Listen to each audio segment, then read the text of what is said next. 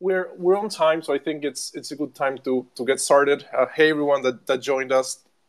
My name is is Damian Schenkelman. I'm I'm an engineer at Auth0. I'm I'm working on on a number of things, but mainly uh, authorization at scale. And, and, one of the things we're we're wanting to do is is do a series of um, Twitter Spaces conversations with uh, subject matter experts around the industry and today we have uh, our first guest. This is the first episode. Uh, I'm here with uh, Vittorio Bertocci. Vittorio, do you want to share a bit about yourself and, and your experience, what you do? Sure. Thanks, uh, Schenkel, for having me. Uh, this is a, a, great series, and I'm honored to be part of it. Um, so I also work in Auth0, just like you. Um, I joined three years ago, so a bit after you. And uh, at Auth0, I work as product architect, and uh, I mostly split my time between uh, uh helping uh, specific uh, feature teams to design their features in a way that aligns with identity practices. And then I work with the community, and in particular with the standards. And so I have a couple of standards that uh, I'm uh, leading development on. And in general, I participate in the community one of the latest things we are doing is uh, working with uh, user agent vendors, so browsers, uh, because they are adding features that are identity specific, and uh, I'm a part of the conversation. I'm helping it there. In terms of experience, uh, I have spent uh, a lot of time in the identity space, a couple of decades probably, and um, I spent 17 years in Microsoft in uh, different roles, uh, but always in the context of identity, and uh, um, mostly in the intersection between identity and development. Identity has always been, especially pre cloud, the province of administrators. And uh, very few people actually cared about uh, uh, helping identity, um, like identity for developers. And so that was the thing that I, I, have done for many years. And then as soon as the cloud came along, uh, it became imperative for everyone to actually, uh, like for every developer to understand a bit of uh, identity. And so I was already well positioned to, to help with that. And so I worked with uh, the SDK teams, I worked with uh, Office, with Azure, with various uh, products that needed identity and needed to help developers to use identity and then I did that for a few years. I spent time in the community. I wrote a few books. I um, did classes. So I tried to keep uh, a foot uh, in the developer space. So understanding what developer wants to do, regardless of how the sausage is made. And the other foot instead in the engineering and protocols of identity. So actually the practices of how this thing is made. And I always tried to be a bridge between the two as in trying to make the two parts understand each other. And it's a never ending uh, work because uh, we, uh, there's still the need for that 20 years later. But it's very rewarding. Let's say that uh, whenever we manage to make identity simple so that developers can be effective with it, and whenever we manage to incorporate what the developer needs in protocols and in products, it's always a good moment that gives me a lot of satisfaction and so that's why I stick with this topic, despite the fact that it's been really a long time. Yep, that's me in a nutshell. Yeah, that's that's great, and, and thanks for the intro. Uh, you, you sound like the like the Marie Kondo of, of identity. It, it definitely brings you joy. You you've been doing this for a while. I try to spark joy, and uh, it's a, it's an acquired taste. So I don't expect everyone to always enjoy it, but I do my best to make it enjoyable.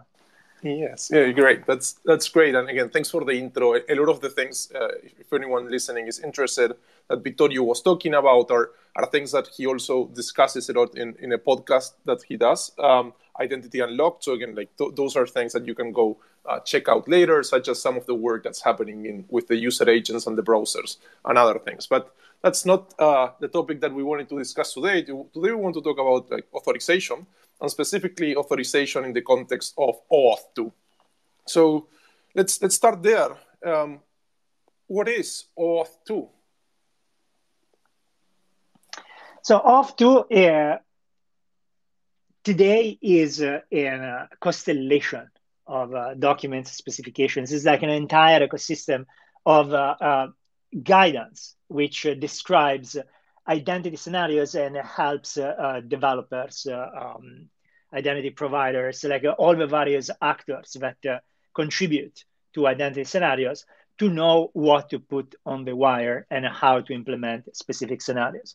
But if we go back to when OAuth was just one specification rather than one entire ecosystem, the idea is that OAuth was born to enable one particular scenario, which was uh, access to third-party APIs.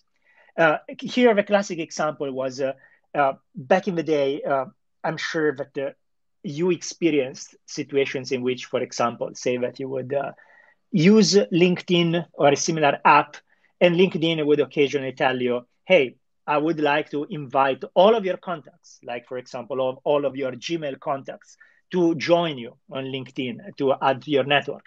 And in order to automatically invite, invite them, how about, dear user, you give me your Gmail username and password so I can uh, programmatically reach out to Gmail and uh, perform this invitation on your behalf. And uh, this was, uh, and uh, unfortunately, still today, occasionally you still find it as a common practice. But there are many problems with uh, with this practice. In particular, one problem is that the moment, like the moment in which you give your raw credentials to a third party, you cannot limit really what this third party can do. This third party can access your system and do everything that you yourself can do. And of course, that's a problem because in this particular scenario, you might be interested in allowing LinkedIn to send those invitations, but you might not want LinkedIn to be able to read your email, for example. So we are already getting in the authorization space. And so um, OAuth, both its original formulation of 1.0, which now is out of fashion, and OAuth 2.0, which is the current incarnation, which we are still using today, um, were designed to allow a third-party API to grant delegated access to a specific client so that the scenario that I described could occur with the user not having to give the raw credentials of a third-party system so that, for example, LinkedIn could actually consume Gmail APIs without having to give to LinkedIn the Gmail account uh, credentials of a user, and in a, with a mechanism which allows uh, limiting, scoping down what uh, the LinkedIn client can do when calling those APIs. So, in other words, managing delegated authorization for third party clients. This was uh, the main scenario. Uh, and then this scenario, like the, the specification grew to cover pretty much everything you can think of. Like uh, uh, this was a pure delegation and pure authorization, but then um, a lot of uh, people were leveraging this mechanism to perform sign in rather than pure API authorization. And so they were doing that day in ways which were not very secure or interoperable. And so OpenID Connect was another family of specifications built on top of OAuth and built proper sign-in capabilities on top of it. And then uh, new, new clients emerged, like, for example, your Apple TV can make API calls for, for example, calling Netflix, but uh, it doesn't have a browser or it doesn't have a keyboard. And so um, it's a new kind of client, and OAuth was extended to allow you to use your phone, for example, to grant permission to your Apple TV to access a third party API. And so on and so forth, like uh, many evolutions, like these things started when it was uh, mostly websites and websites running on the server side. And then as we moved forward with uh, JavaScript capabilities and more and more powerful devices, we started pushing more and more code to the JavaScript running on the client side in the browser. And so new scenarios that uh, modified how this core of capability uh, introduced in the first specification, it was it, it was stretched to adapt to these new scenarios and then, of course, as we were using this stuff, we discovered the things which weren't very secure. And so we started layering on top of the course uh, new guidance. And so today, OAuth is a galaxy of uh, many different specifications uh, basically describing almost everything you can do on the wire today when it comes to uh, identity and authentication. That's great. That's that's a very good recap of, of auth, and and I like that you started from from its origins, right? The delegated authorization. That that main scenario of I don't want uh, LinkedIn to have my Google email, my Google password. That's that's key, and and then how many things were were built on top of that. Now, like one of the key things there is like that's that's a very big description of, of what we can do with auth when we look at the, the specifics, one, one of the things that, that I've seen typically happen is like, again, we have a client in this case. It could be a web browser, it could be uh, another uh, like service running in the backend. You have this need to, to call this API, right? Like that's that's kind of like how everything started. LinkedIn wanted to call Google's API. Um, how did that typically happen? What did OAuth provide, and, how does that work under the covers? so the, the core idea here is that uh, OAuth introduced uh, canonical roles that the various entities uh, that are joined by a, a, transaction can play. And in particular, OAuth introduced this idea of authorization server, which is uh, one, uh, uh, basically a couple of endpoints. one designed to deal with the interactivity and the other designed to be used programmatically, so from programmatic clients. And the idea is if you are a resource, if you like, if you manage a um, actually here I have to be very careful because uh, there are terms that are used in the spec that have a specific meaning, and then there are terms in English that uh, also have uh, uh, some meaning. But uh, the I, I, needed to make sure that I stick with the interpretation that is given to the spec. Otherwise, I'm going to be super confusing. But here, the idea is say that you are Gmail and you want to give the opportunity to third party clients to access your APIs. The idea is you can either implement an authorization server yourself, or you can rely on an existing uh, technology product uh, stack that offers authorization server capabilities. And this authorization server basically supports one endpoint, which can be used for doing any interactive steps, anything that requires user interaction. And that's the authorization endpoint. And the idea is if you want to allow a client to call your API, you can register this client in some form, like you, you will uh, save somewhere the coordinates that define this client, an identifier, the um, URLs that this client uses for communicating. And then there is a specific format, which we call the authorization request, that the client can emit and can send these requests to the authorization endpoint, the interactive endpoint, and it basically say, hey, I am client X, you know me because I already registered. Here there's my identifier. Here there's a resource that I would like to access. And those are the things I'd like to do with this resource. And there is a particular parameter which we call scope, which allow you to specify what are the things you want to do with this resource. And then uh, you can just make these requests to the authorization server. Now, the authorization server needs to authenticate the user. It needs to um, know who the user is and uh, have some insight about what's the relationship between the user and the resource. In fact, in OAuth parlance, the user is called the resource owner. So in this particular case here, the authorization server would be Google itself. And before serving the authorization request, Google would have to authenticate the user, see that this user actually has um, a Gmail account, a Gmail inbox. And then at that point, the authorization server could present the user with what we call a consent dialog, which will say, hey, here there is a client X, which happens to be called LinkedIn, and this client wants to read your contacts and send mails on your behalf. Are you okay with this arrangement? And then at that point, if a user says, yes, I consent to this arrangement, then what happens is that the authorization endpoint will generate a code, which is just like a, a pointer to this decision, a reminder, let's say, and send it back to the user agent. And then the user agent would send this parameter back to LinkedIn, to the LinkedIn backend.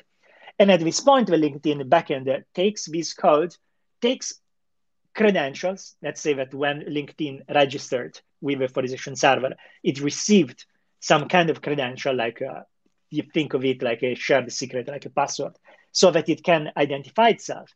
And then the LinkedIn client would hit the other endpoint, which we call the token endpoint, presenting the code and showing that yes, it is indeed the LinkedIn client because it can produce uh, um, the credentials. And then at that point, the authorization server would look up the record associated to that consent operation, generate a token. In this particular case, we call it it's an access token, and this access token would uh, enshrine the authorization decision, the consent decision, the delegated. I want to stress delegated authorization decision that was made, and somehow either embedding it in the bits of the token itself or saving it somewhere on its backend and then placing the token some kind of reference to that record and return that token to the client. At that point, the client, again, LinkedIn in, in our example, has this access token, and then the client can turn around and send this access token to the API it's, it wants to invoke and perform the operation that it wants to perform.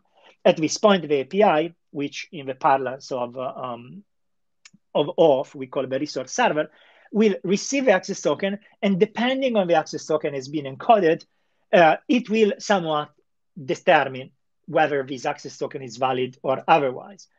Possibilities are the token might be in a format which we agreed upon in advance, and there might be rules to validate this token, or there might be uh, some mechanism that the resource server uses to send the access token back to the um, authorization server and decide whether the access token is valid.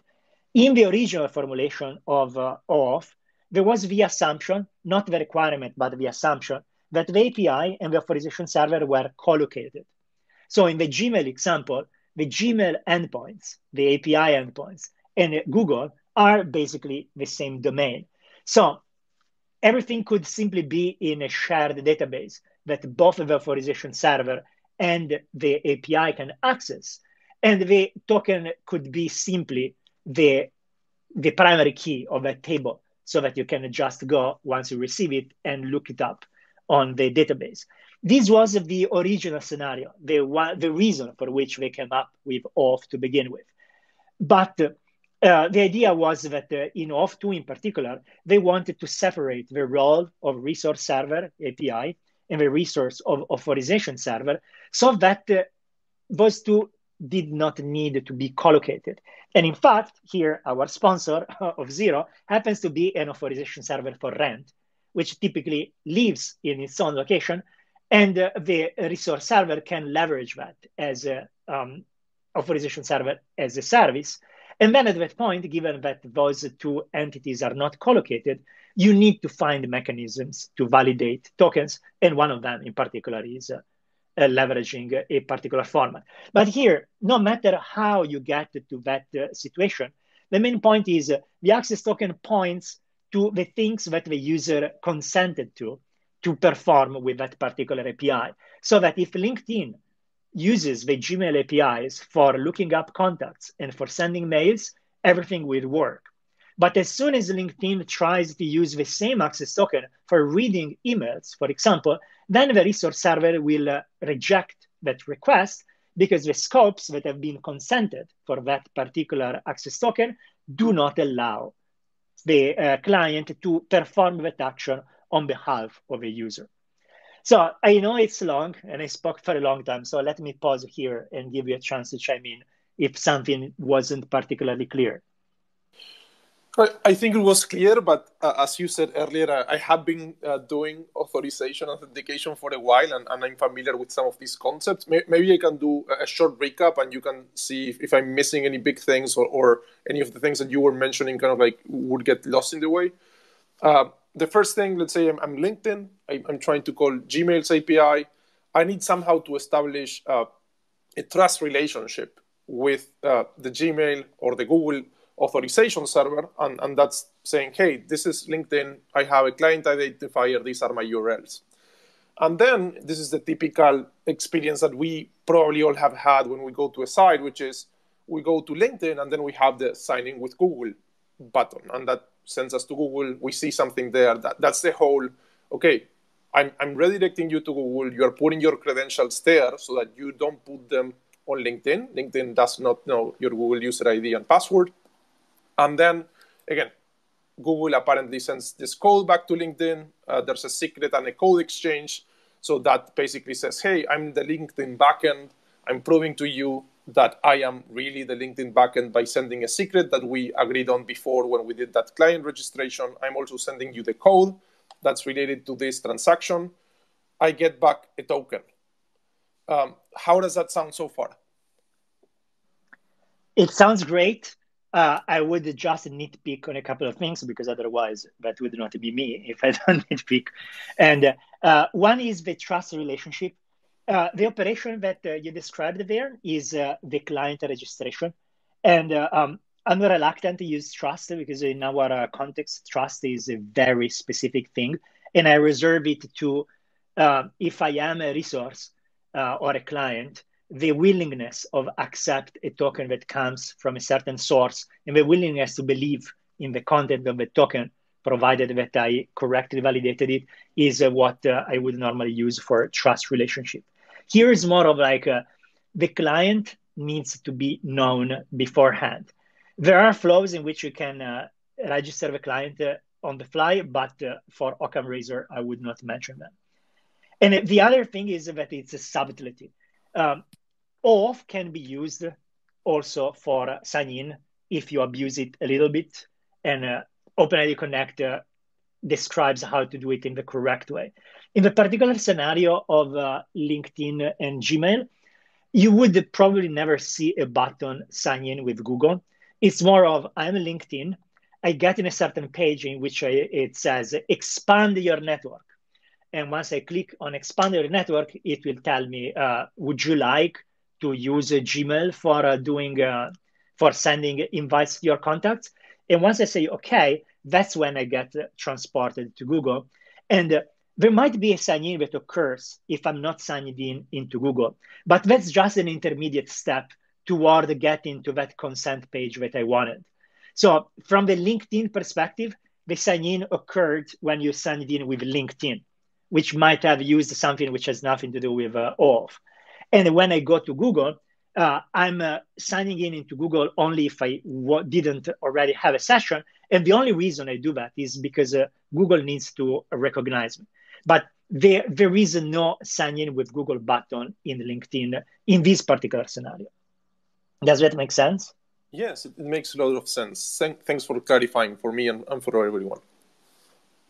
So now wow. we, we, we got to the last part of, of your explanation, which was okay, originally OAuth assumed that the API and the authorization server were co-located.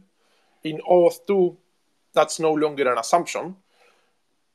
How do we get this, this token that the client has when we send it to the resource server, the API, to actually tell us, hey, these are the things that the, the token grants access to, right? Like the, the scopes that we were discussing, without having a, shared database uh, between these two systems because they might not uh, belong to, to the same company even.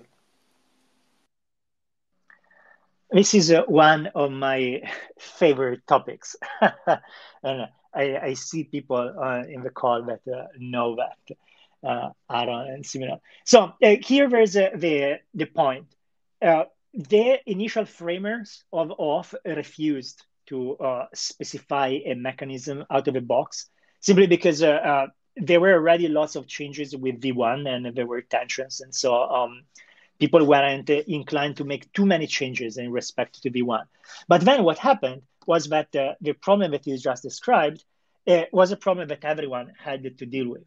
That's to say that uh, given that the possibility of having a authorization server that lives elsewhere was uh, um, was really uh, interesting for a lot of companies.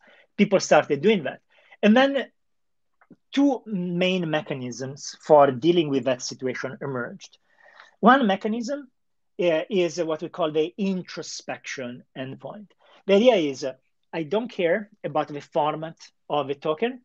Uh, whenever I need to decide if a token is valid or otherwise, I just go back to the authorization server.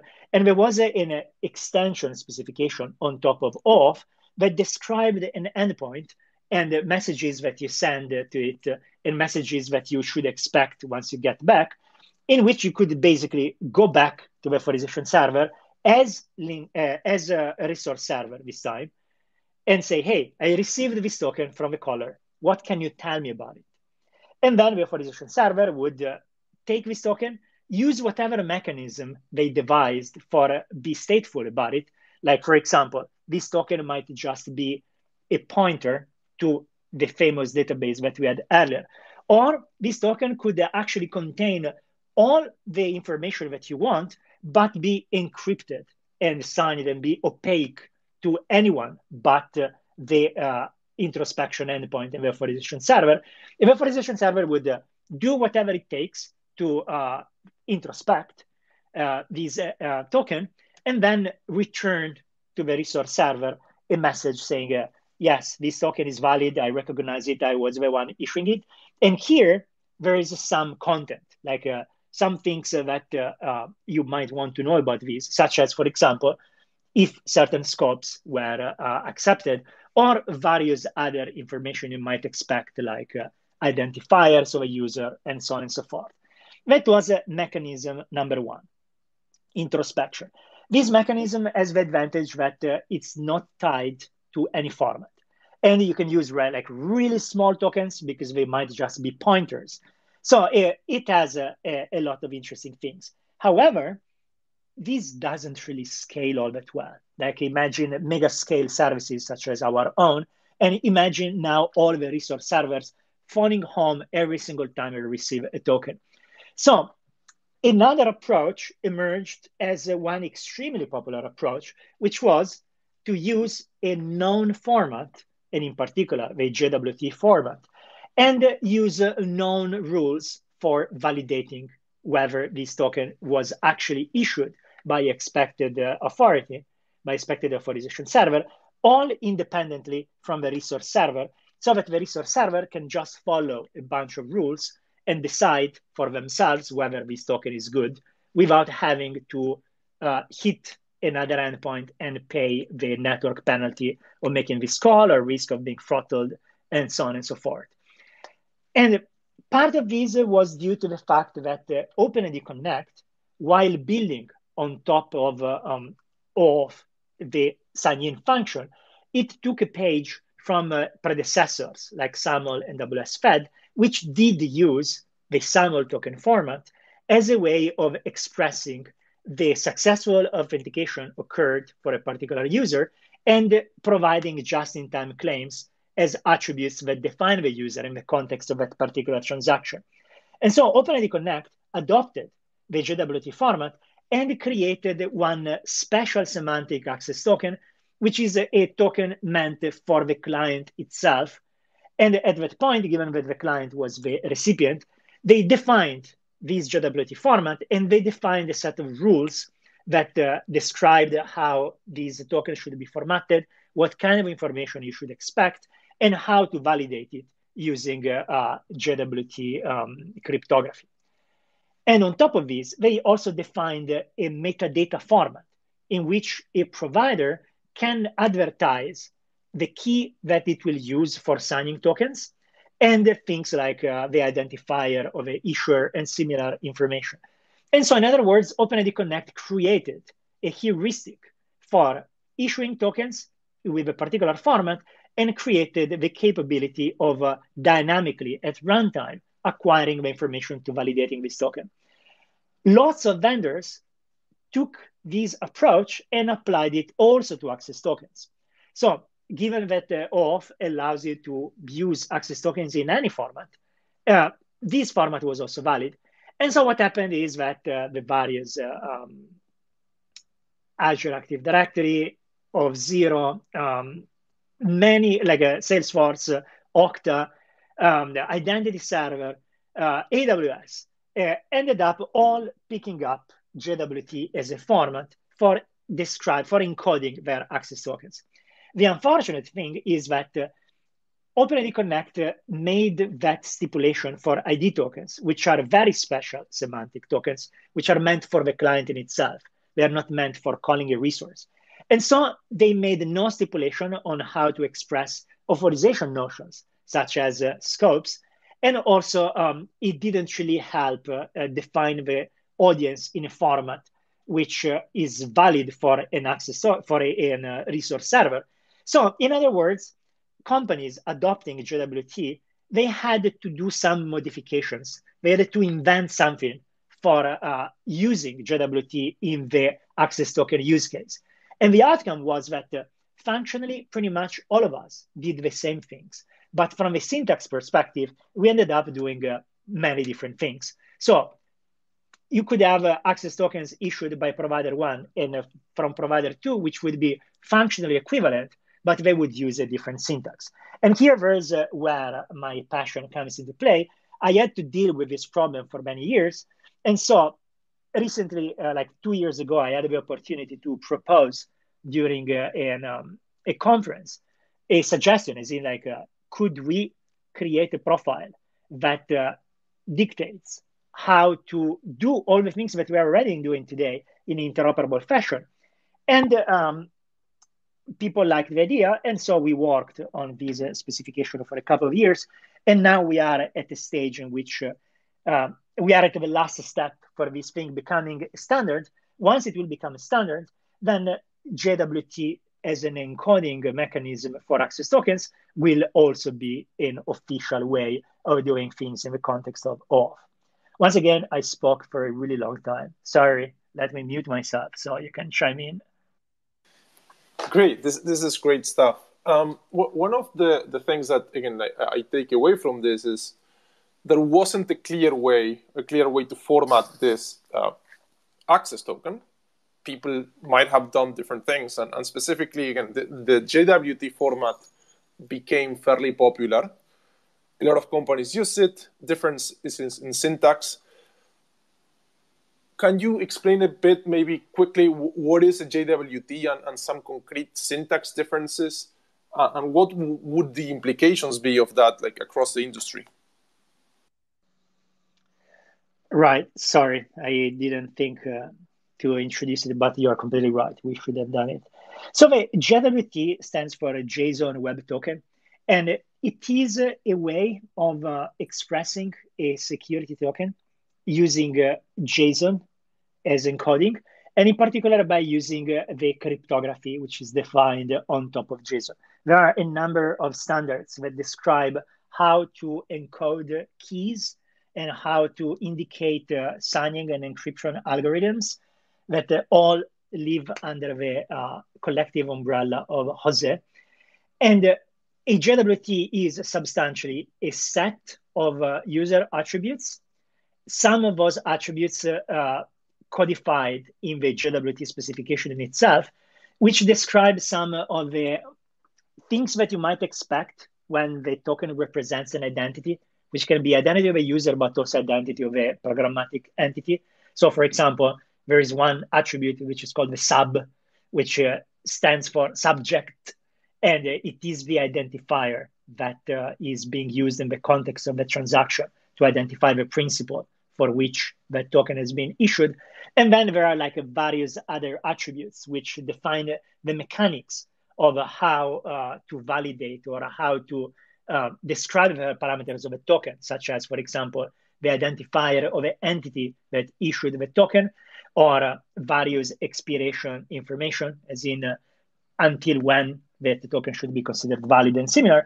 And probably most important of all, the structure of this token is such that uh, you can have this part that I just described, which is the body. You can have a header, which describes uh, the way in which the uh, token is secured, and in particular, how the token is being signed or encrypted or encrypted and signed, as in using which algorithm and using which key. So you can have the identifier of a key that was used. And then the third part, which describes with JWT, is uh, the signature in itself. So the idea is that uh, you have this entity which is self-contained, which can uh, represent attributes assigned to one particular entity. Again, most often than not, it's a user, but it can also be a programmatic principal, so a service or a machine or a device. And um, the idea is that this was defined in very generic terms, and then OpenID Connect picked that particular format and decided to use it for describing uh, a token which represents uh, a user, a signed in user. And in particular, a, a signed in user for an OpenID application, which in their parlance is a client. And so that all the parameters, all the um, attributes that you would expect in a JWT used in an uh, identity token as defined by OpenID Connect will reflect that particular scenario. So in particular, the audience parameter, which defines what is the intended recipient of the token, will have the identifier of a client ID. So that uh, once the client receives this token, it can go check the audience and verify that yes, the token was particularly defi- like, uh, issued with that particular client in mind, as opposed to a token which has been stolen, still from the valid issuer, but intended for someone else. You can think of this as the classic uh, uh, bank check metaphor, in which the bank check actually has the recipient. And so if someone tries to pay you for your work with a check that was written for someone else, you know that uh, it's best to uh, work for someone else. Uh, like it's not a, a, good check. And so the, the, it's a similar mechanism. The challenge that we have, uh, that I hinted at earlier, is that if you try to take an ID token and use it in a scenario in which uh, the recipient is not the client, but it's the client that is trying to call an API, at that point, the ID token that you're using will have an audience, which is the client, is not the API in itself. So using the LinkedIn uh, uh, Gmail analogy that we used earlier, if I w- if I'd use OpenID Connect to sign in LinkedIn, LinkedIn would receive by using OpenID Connect a JWT which contains as audience the identifier of LinkedIn in the authorization server. Whereas when I want LinkedIn to call the Gmail APIs, the access token that I'm using toward Gmail should have either directly in the token or in some other mechanism, but let's say JWT so directly in the token, the audience should be Gmail. So by having people reuse some of the machinery that uh, we created for OpenID Connect for calling APIs, now we are in trouble because, uh, for example, the audience has a mismatch. Other things are the scenario that I described at the beginning for delegated authorization puts really a lot of emphasis on the scopes, as in scopes are what uh, the user consent the client to do with the resource on their behalf.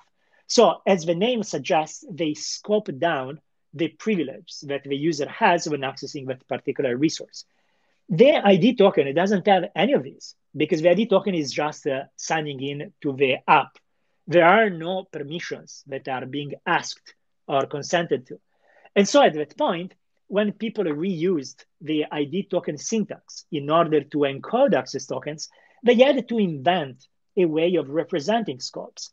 And so if you examine access tokens created by various vendors, you'll discover things like uh, someone will use uh, the claim SCP and uh, they will place uh, the scopes in that claim. Others will use the claim scope, as in the full word scope, and then place the scopes in there.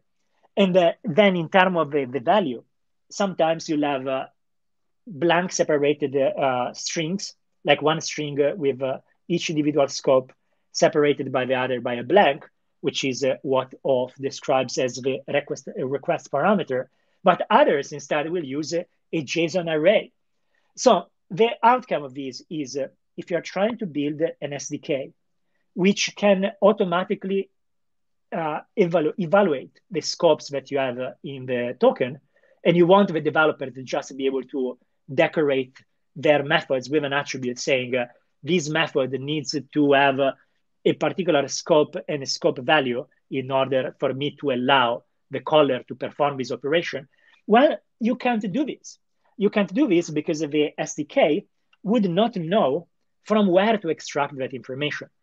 It doesn't know what scope claim to use. And even if it would know, it would not know how to decode it because we didn't have a standard and because everyone had to invent this. Now that we have a profile, we have an official claim name for scope, we have an official me- mechanism for encoding it. And so now, if you know that uh, the various parties involved follow that profile, then you can write an SDK that will automatically make this kind of consideration. And this one is for the scope, but in that profile, we added also other authorization related uh, uh, attributes that can come in handy as well in both scenarios. Does that answer the, um, does that touch on the things you wanted to touch on? Yes, yeah, de- definitely. Um, so we, we now have the ability we, to, to go from, hey, we, we don't know what the format of the access token should be. Now we say, hey, it seems this JWT format was fairly popular. Let's try to agree on, on what that looks like. And, and this is kind of like how, how the work on the profile that you and some of the other members uh, from the, the community did what what is the profile like if, if i don't know uh, the meaning of the word in, in the, the, context of, of a standards body what is a profile? What what does a profile say? Um, and then getting more into our uh, specific topic what authorization scenarios were you and the work considering thinking about when working on that profile? Fair. The ideal profile in general is uh, um, a specialization of a more generic uh, uh, specification.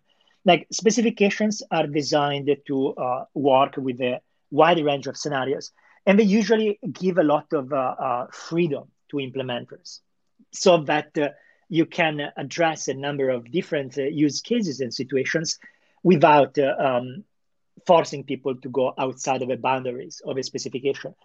The flip side of that coin is that if two implementers make very different choices, then they might both claim that they support a particular protocol, but they might still not interoperate because uh, they made different choices.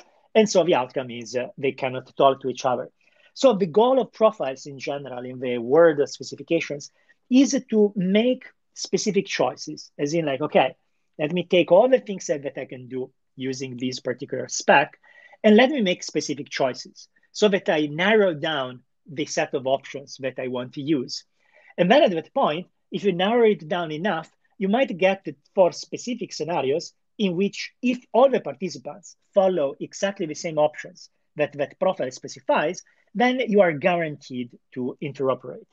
And so that's the spirit of uh, profile, and that's the same uh, spirit with which we created uh, the access token uh, profile for JWT in which basically we say, okay, here you could do this in JWT. You have uh, all the possibilities that the JWT offers, but now let me narrow this down. As in, uh, here there's uh, the exact syntax I want you to use when you express with scope.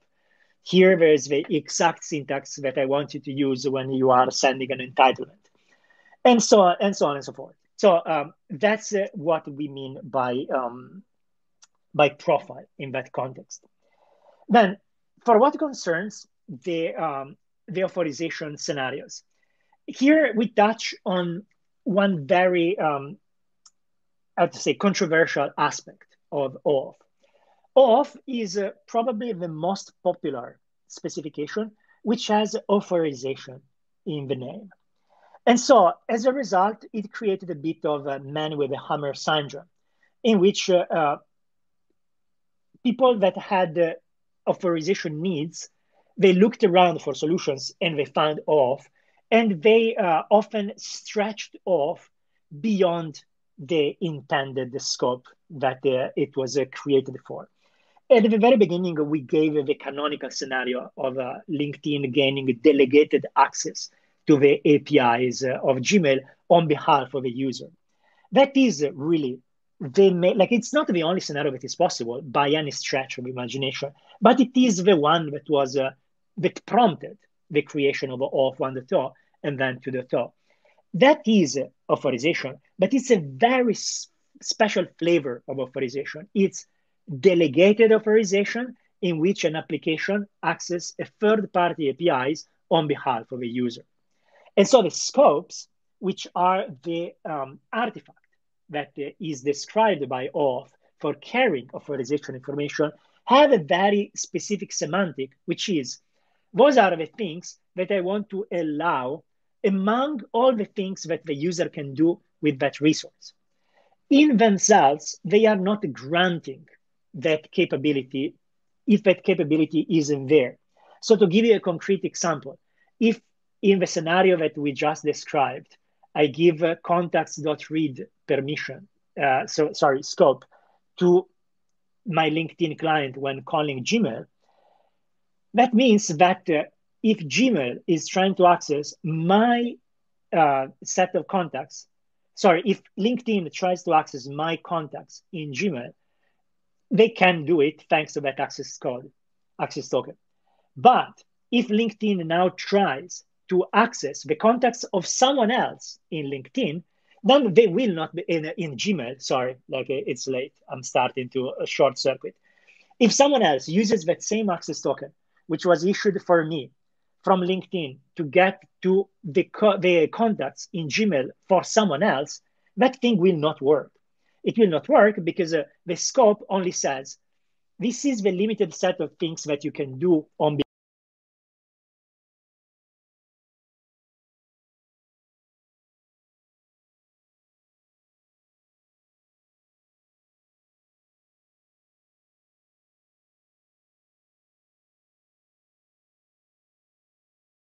you'll see that people abuse scopes a lot as in they use scopes as a way of transporting other uh, authorization information.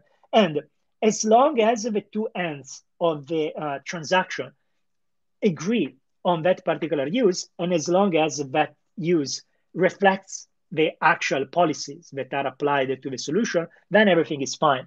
The challenge is when you start trying to interoperate and you have uh, um, the two parties having uh, different semantic expectations. So coming back to the profile, one thing that uh, I really thought was important to add was to add the claims in the access token, in the access token profile that can help to express other constructs in authorization that are not directly related to delegated authorization. So in particular, we added group membership, we added entitlements. Uh, so we cannot uh, really define the syntax of of the value of those claims because every system uses something different. And other specifications, such as the SCIM specification, which is more about uh, managing resources, define the type of the attributes, but they don't define the syntax. They just say it's a list, but they don't tell you what's inside this list. But the main reason for adding this, uh, this thing, which is uh, roles, groups, and entitlements, was to give a specific place for implementers to carry this information. So that regardless of the fact that you are using OAuth, if you want to embed in the token the uh, entitlements that the user has for a particular resource, now you have a place in the profile to do so. And with the understanding that the stipulation of adding or not adding that information and the format of the information is more about your own implementation than OAuth. Like OAuth doesn't have specific mechanisms for asking for those claims, just like it doesn't have generic mechanisms for other attributes. You can always add it, like if there are extensions, like uh, um, extensions that allow you to ask for those particular uh, attributes. But the main point is uh, the way in which you decided to do this, the way in which you decide whether you attach these attributes uh, once you already receive the resource and you have a local policy, or whether your authorization server knows that information in advance and you want to embed it in the token, those are all things that are up to you. And OAuth doesn't tell you how to do this. But now that in the profile we have these particular attributes, these particular claim types, now you know where to put them if you want to put them in there. And so once again, if we have uh, SDKs, if we have policy engines that need to extract that information from the token, now we know where to put it. And so we can write that software in advance. at least we can write the software that extracts the values. Then once you have the values, you need to know more about the specific syntax of your system, but that's, uh, um, that's beyond the scope of a profile. Once again, I spoke a lot. How does it sound? It, it sounds good. Uh, and so that, what does that mean? Like, does it mean now that I have scope and roles and, and groups and entitlements and I can put all of that in my token, what does that mean for authorization scenarios? Are all of those those solved? What scenarios aren't easily supported when, when I use a, a JWT? And that is um, really strongly dependent on the, the, specifics of the scenario. Yeah, and that's one of the super tricky things about authorization, which is uh, um, every scenario will typically be in uh, a projection of an existing system. And you are using OAuth mostly because you want to make uh, the resources that are part of your solution available when using a particular set of clients and when using a particular set of uh, protocols. But ultimately, how many um, privileges you need to assign to a particular user in order to perform the operations that you are required to do, or uh, whether those privileges are shared across multiple um, multiple resources, or whether those uh, in, those things uh, can be calculated already at token issuance time, as in uh, I can see what resource you are asking for, and I can see who you are, and so I can embed this information directly in the token without making the token too big, or whether instead I need to have some calculation, some policy calculation, which occur once I actually perform the attempt to call the request to call the resource. Those are all things that are dependent on the system. So, in other words, if I have a system in which uh, I need to specify that uh, my user is in the power of attorney role, then I know that already at the authentication time. And so I can issue an access token which has a role claim which says power of attorney and then the resource can use it. If instead I have a system in which uh, I'm trying to access documents and I have a, a, very large number of documents and my user belongs to different roles for these different documents, but I'm getting the token only once for calling the API, I will not get a new token every time I try to get a new document. Then embedding all the possible permissions in advance would be very difficult because uh, I would end up with an enormous token. So the ability of embedding that information in the token, the syntax that says, yeah, place this information in this token in this format is not enough. Uh, you need to, uh, to know more about your particular system and you need to make decisions that are um, proper for the particular constraints that your system has. The other t- typical thing that happens is the things to the effect of, say, um, spending limits. You can embed the spending limit uh, in your token, but uh, ultimately, until you don't try to buy something, you will not know whether this token results in a yes or no.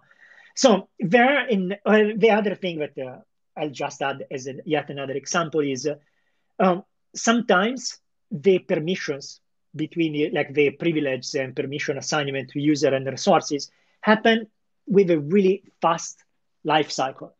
And so uh, the authorization server might not know. They might not, like, uh, it might be too much of a chore for the people managing access to resources to every time phone home and let the authorization server know. So the authorization server might not be in the loop with the latest policies. And so it might not be able to embed the right information in the token. So long story short, there are many, many, many considerations that determine whether it's appropriate for the authorization server to embed in the JWT access token uh, the authorization information, or whether the intelligence for making authorization decisions is more distributed and more factors need to come into play uh, in a more distributed fashion. Okay, I, I, I think I, I see what you mean. So there are cases where, where things seem to be more, more static, more stable, uh, such as, again, I have a role in a system. So then the authorization server can put that data in the access token, and then when the resource server consumes it, it knows I have that role. But if there are things like as you mentioned, lots of documents. Uh, I, am a Google Drive user.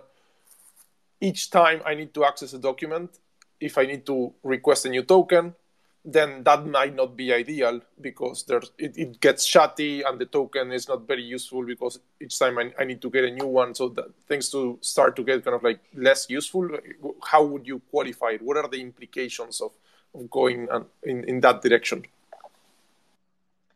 Yeah, it's that's definitely the point. That's to say that uh, here the the specifications that we have are mostly tools to project the nature and the roles of the various moving parts of our system in a format that can be transported on the wire. And if there are the, like if those things are really distributed and the authorization server doesn't know them, or or if you'd be in conundrum as in as you say small tokens that are not very useful, or like uh, tokens that are really large, or that would be disastrous if they leak because we have uh, too much of the um, because we have too much of a scope. Uh, those are all things that need to be uh, considered. And so at that point, uh, um, it's hard to give a generic guidance that works for every case. It's more of a, you need to see what uh, what your system calls for, and then uh, decide accordingly. The main thing that I would say is uh, the naive solution is that, like a naive solution in which, for example, you shove everything in scopes or like you expect the authorization server to put everything in the token every time is a very dangerous one because uh, it doesn't scale in a linear fashion. Like it might work well for toy scenarios, but then as soon as you go in production and you start dealing with uh, large numbers, then suddenly it stops working. Like uh, so uh, here it, it's one of those cases in which it pays off to actually do some planning and understand what is going to be the usage at a regimen when your system is actually in production rather than just doing a little prototype. And if a prototype works then go in production with that approach. Okay okay that, that's good. Uh, and, i have a follow-up question on that but we have a, a, couple of people that, that are requesting to, to speak so I'll, I'll give them the mic. Uh, so let me first open this up for julian uh, julian can you hear us?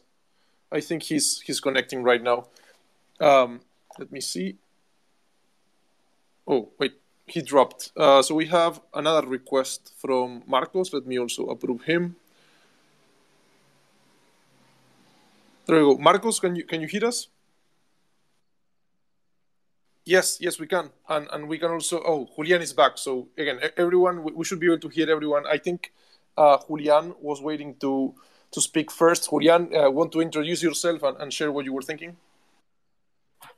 Yeah, thank you, Cenkel Vittorio. Yeah, I'm, I'm Julian. Um, I'm, a, I'm an Argentinian. I, I work for Google. Um, so um, one thing that I found interesting, Vittorio, uh, this is a question for you, is that you were talking about uh, interoperability in the context of um, access tokens, right? And like, I think um, like the way how this specs evolved, right, when OpenID came up, uh, interoperability has a very clear use case, right? It basically means identity federation. So there was a need for these tokens to not be opaque, and so that relying parties can basically look at it, recognize the user.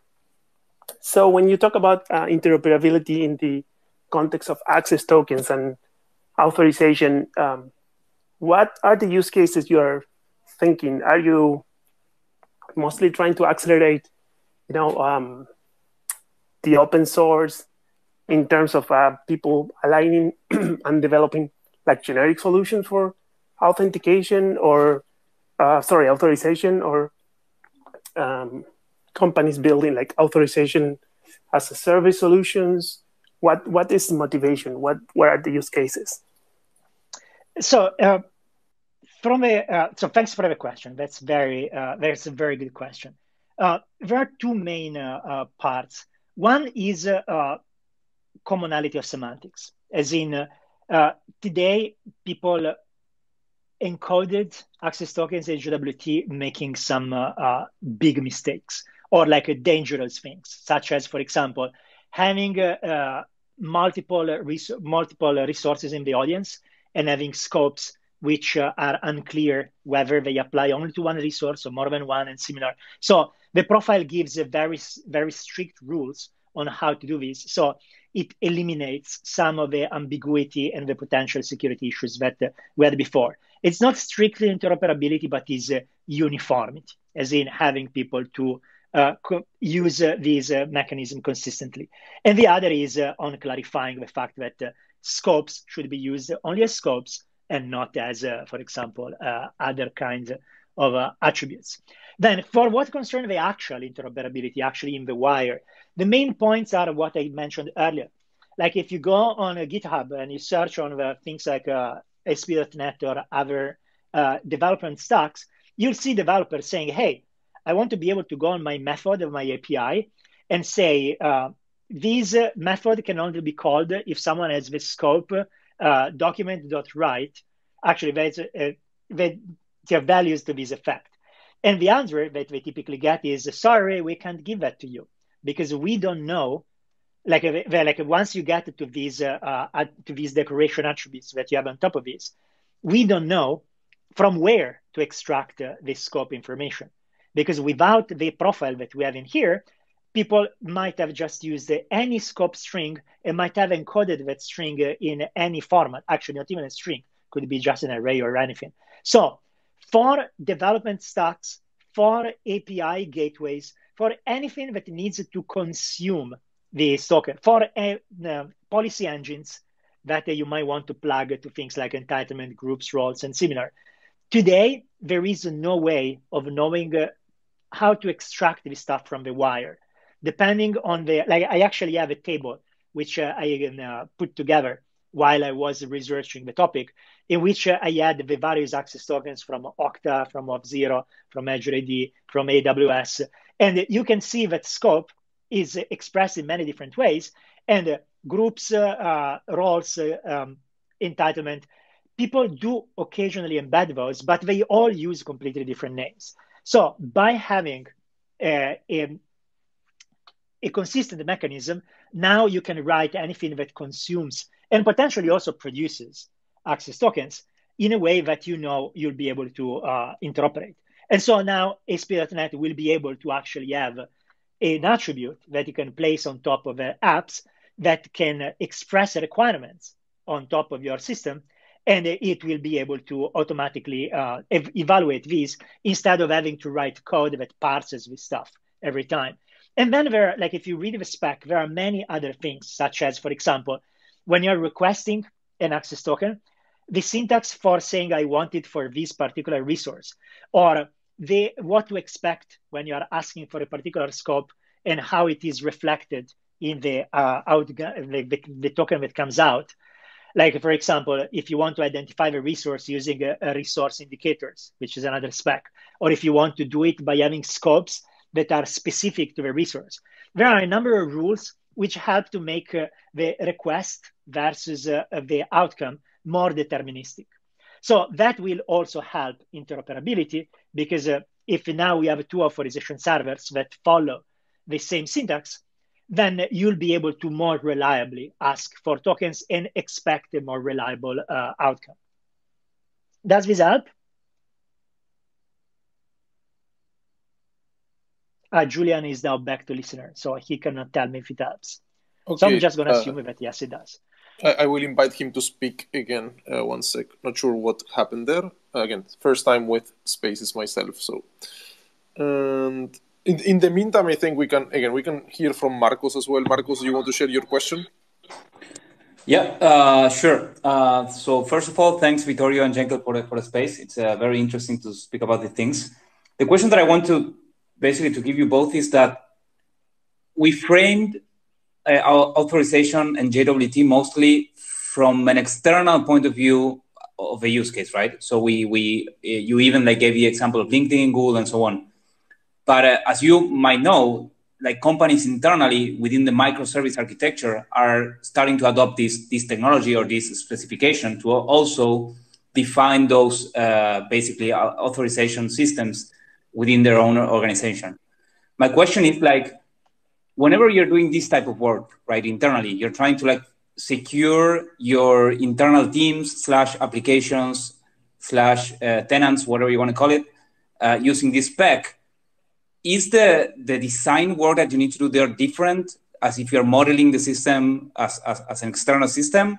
And also, are there any solutions out there that help with this? Because you need to have an, an like a central server that does all this authentication and authorization. Because in, in this use case, and please correct me if I'm wrong, you can't use something like Auth0 for this because Auth0 is like an ex- external company, and you can't call each time you your your internal services communicate. You can't be calling Auth0 like an external provider, right? So how does it look for those use cases? Um, I think that uh, a lot of these will uh, come from Shankar because uh, he can uh, talk about Sandcastle. But in generic term, I would mention that um, whenever you have uh, more insight about the system, you probably just should uh, use uh, whatever mechanism is available to you. Let's say that uh, the JWT is uh, specifically a consideration when you needed to communicate this information across boundaries. If you are in the context of a microservice, uh, there are a number of uh, solutions in which the various components of a service, once you are crossed the gateway, have a shared state.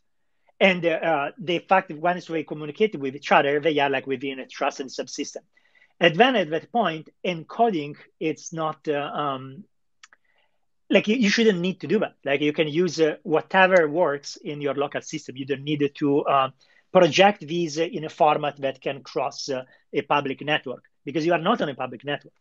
And also, when you are uh, designing your internal system, typically the resources that you're dealing with will already have their own hierarchy, their own set of permissions, their own mechanisms for assigning stuff. So all you need to do is to make sure that these things are available whenever and to whatever they are needed to, they need to be there.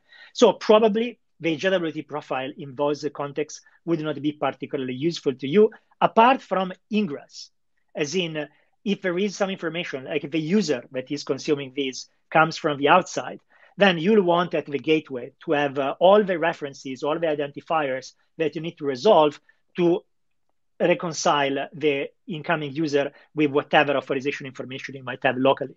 But then at that point, once you are within the microservice, I don't think that you'd have a lot of use of a JWT because again, you are no longer crossing uh, trust boundaries. And and then I think that more from the product and Auth0 perspective, Shankar will have a, a better perspective than I do. Yeah, sure. So quick, quick clarification, Marcos. When you're talking about like using JWTs internally, are you thinking about service-to-service authentication? Are you thinking about authorization? What, what type of scenarios were, were you thinking about? Yeah, but basically my, my use case is like the same situation that happens externally but internal. Imagine that I have two APIs, service A and service B, uh, which are internal to my organization. But in order for me to follow the least privilege principle, I don't want these services to be able to do all the operations between them, right? So, for example, I only want service A to do reads on service B.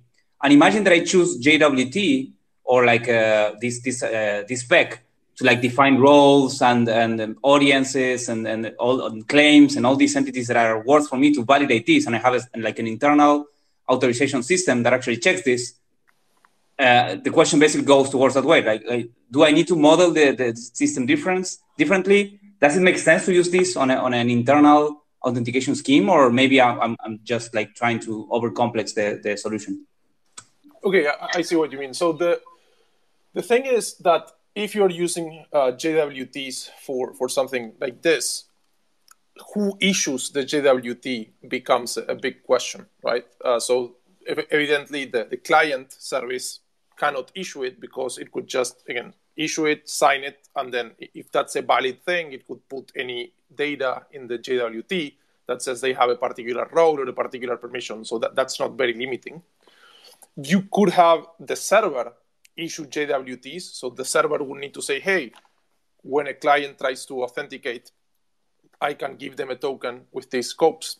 That might create a bit more chattiness and overhead, and, and that's an option or you could have like an internal uh, token issuance service that, that knows how to do these things. Now, from my perspective, that's probably a, a, bit too much overhead. And the way I would deal with this is again, assuming that you don't need to do uh, JWTs You can do um, mutual TLS for authentication. And then for things like authorization, if you want to do uh, something like least privilege, I would just keep that state in the server. So the server should know, hey, this particular subject has these particular permissions to me. And, and, that should work for most scenarios, especially if you think about like microservices and, and each service having their own state.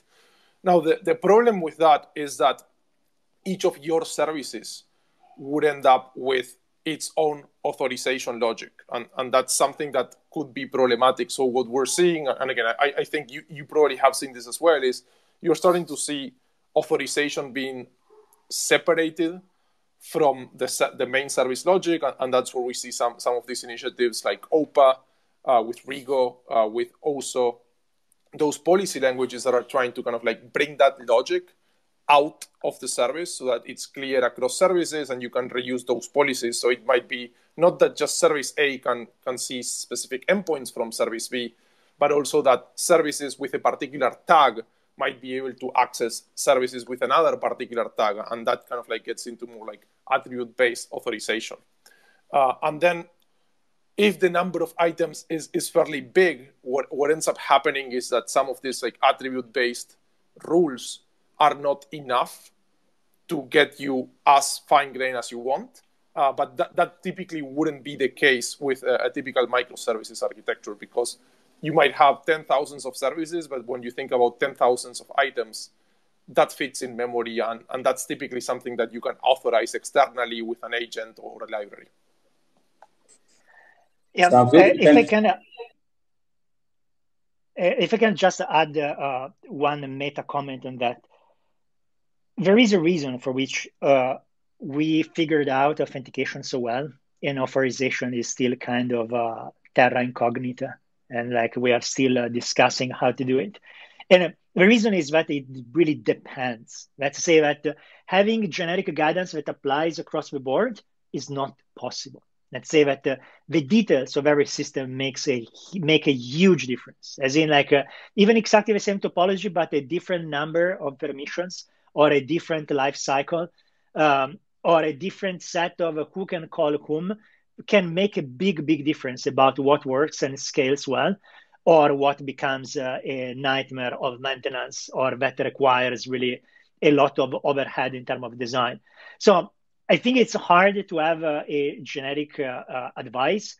Uh, the specifics of a system really make the difference between uh, like whether you want to have a something which is independent and extracted from the service, or if it makes sense to inline some of the checks because uh, maybe some of the services uh, are not really a yes no, but uh, they change the out the output of what you're doing. So there are like many different nuances that uh, you discover only once you get to the specific of a service. So if you have uh, um, a specific scenario in mind, and if you want to follow up, we can uh, follow up offline and we can play with your scenario as well if you want to. Awesome, thanks. Good. So, um, as, as Vittorio was saying, and w- one of the things that, that we are working on, and this is kind of like what, what led down this uh, series of, of conversations, is precisely we're working on, on solving this like fine grain authorization at, at scale problem. Um, and that's where kind of like where the barrier for, for fine grain authorization is. So, like, again, typically depending on how many services you have, the amount of like combinations might still be something that you can fit in memory. And because it's still an internal architecture, it's very latency critical. You can still make those decisions. Uh, once you start getting into like the millions of objects and millions of combinations and moving things more towards the edge, that's where like these fine-grained scenarios uh, that, that we are thinking about solving for come into play and, and kind of like make that, that bigger difference. Uh, and kind of like, at least from my side, my last question in regards to that uh, for you, Vittorio, is uh, we, again, we've been talking a lot about okay, I, have a token, a JSON Web Token, JWT. It has some authorization information, but there are these cases where they, it's not well suited for them. Again, the, when I have lots of documents, uh, I might end up with too many scopes, uh, which results in like either the system having too many scopes, scopes, uh, scope explosion, the token becoming too large, token bloat. What are the, the alternatives that you have seen for systems that have to go down that like fine grained dynamic path, uh, but also use JWTs as access tokens for, for authentication? Well, it's um, it's kind of a cottage uh, industry in which uh, uh, everyone does something slightly different. Again, we very often with good reasons. But the most general case I'd say is the two two big families. One is uh, everything by reference. Let's say that the token only carries the um, enough information for the various resources and the various uh, layers of validation, like uh, gateways and similar, to look up the information they need. So a classic example for like the documents would be here is the identifier of the user, and then uh, the expectation is that close to the resource there will be something like ledger record that says uh, here there's the ACL for this document with all the users and all the various permissions.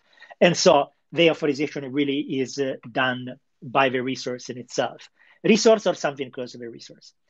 Uh, the other alternative, which is uh, not as common, is if you're using a particular system and this system has its own uh, way of expressing uh, privileges, then uh, you might have a blob, an opaque blob that the authorization server embeds in the token. And then this blob, blob gets rehydrated at a resource and evaluated in there. This is not very common because uh, um, very often systems are tightly coupled. And uh, so there is no expectation of uh, um, serializing that information. There is expectation that uh, the policy decision point is a line of sight from a resource.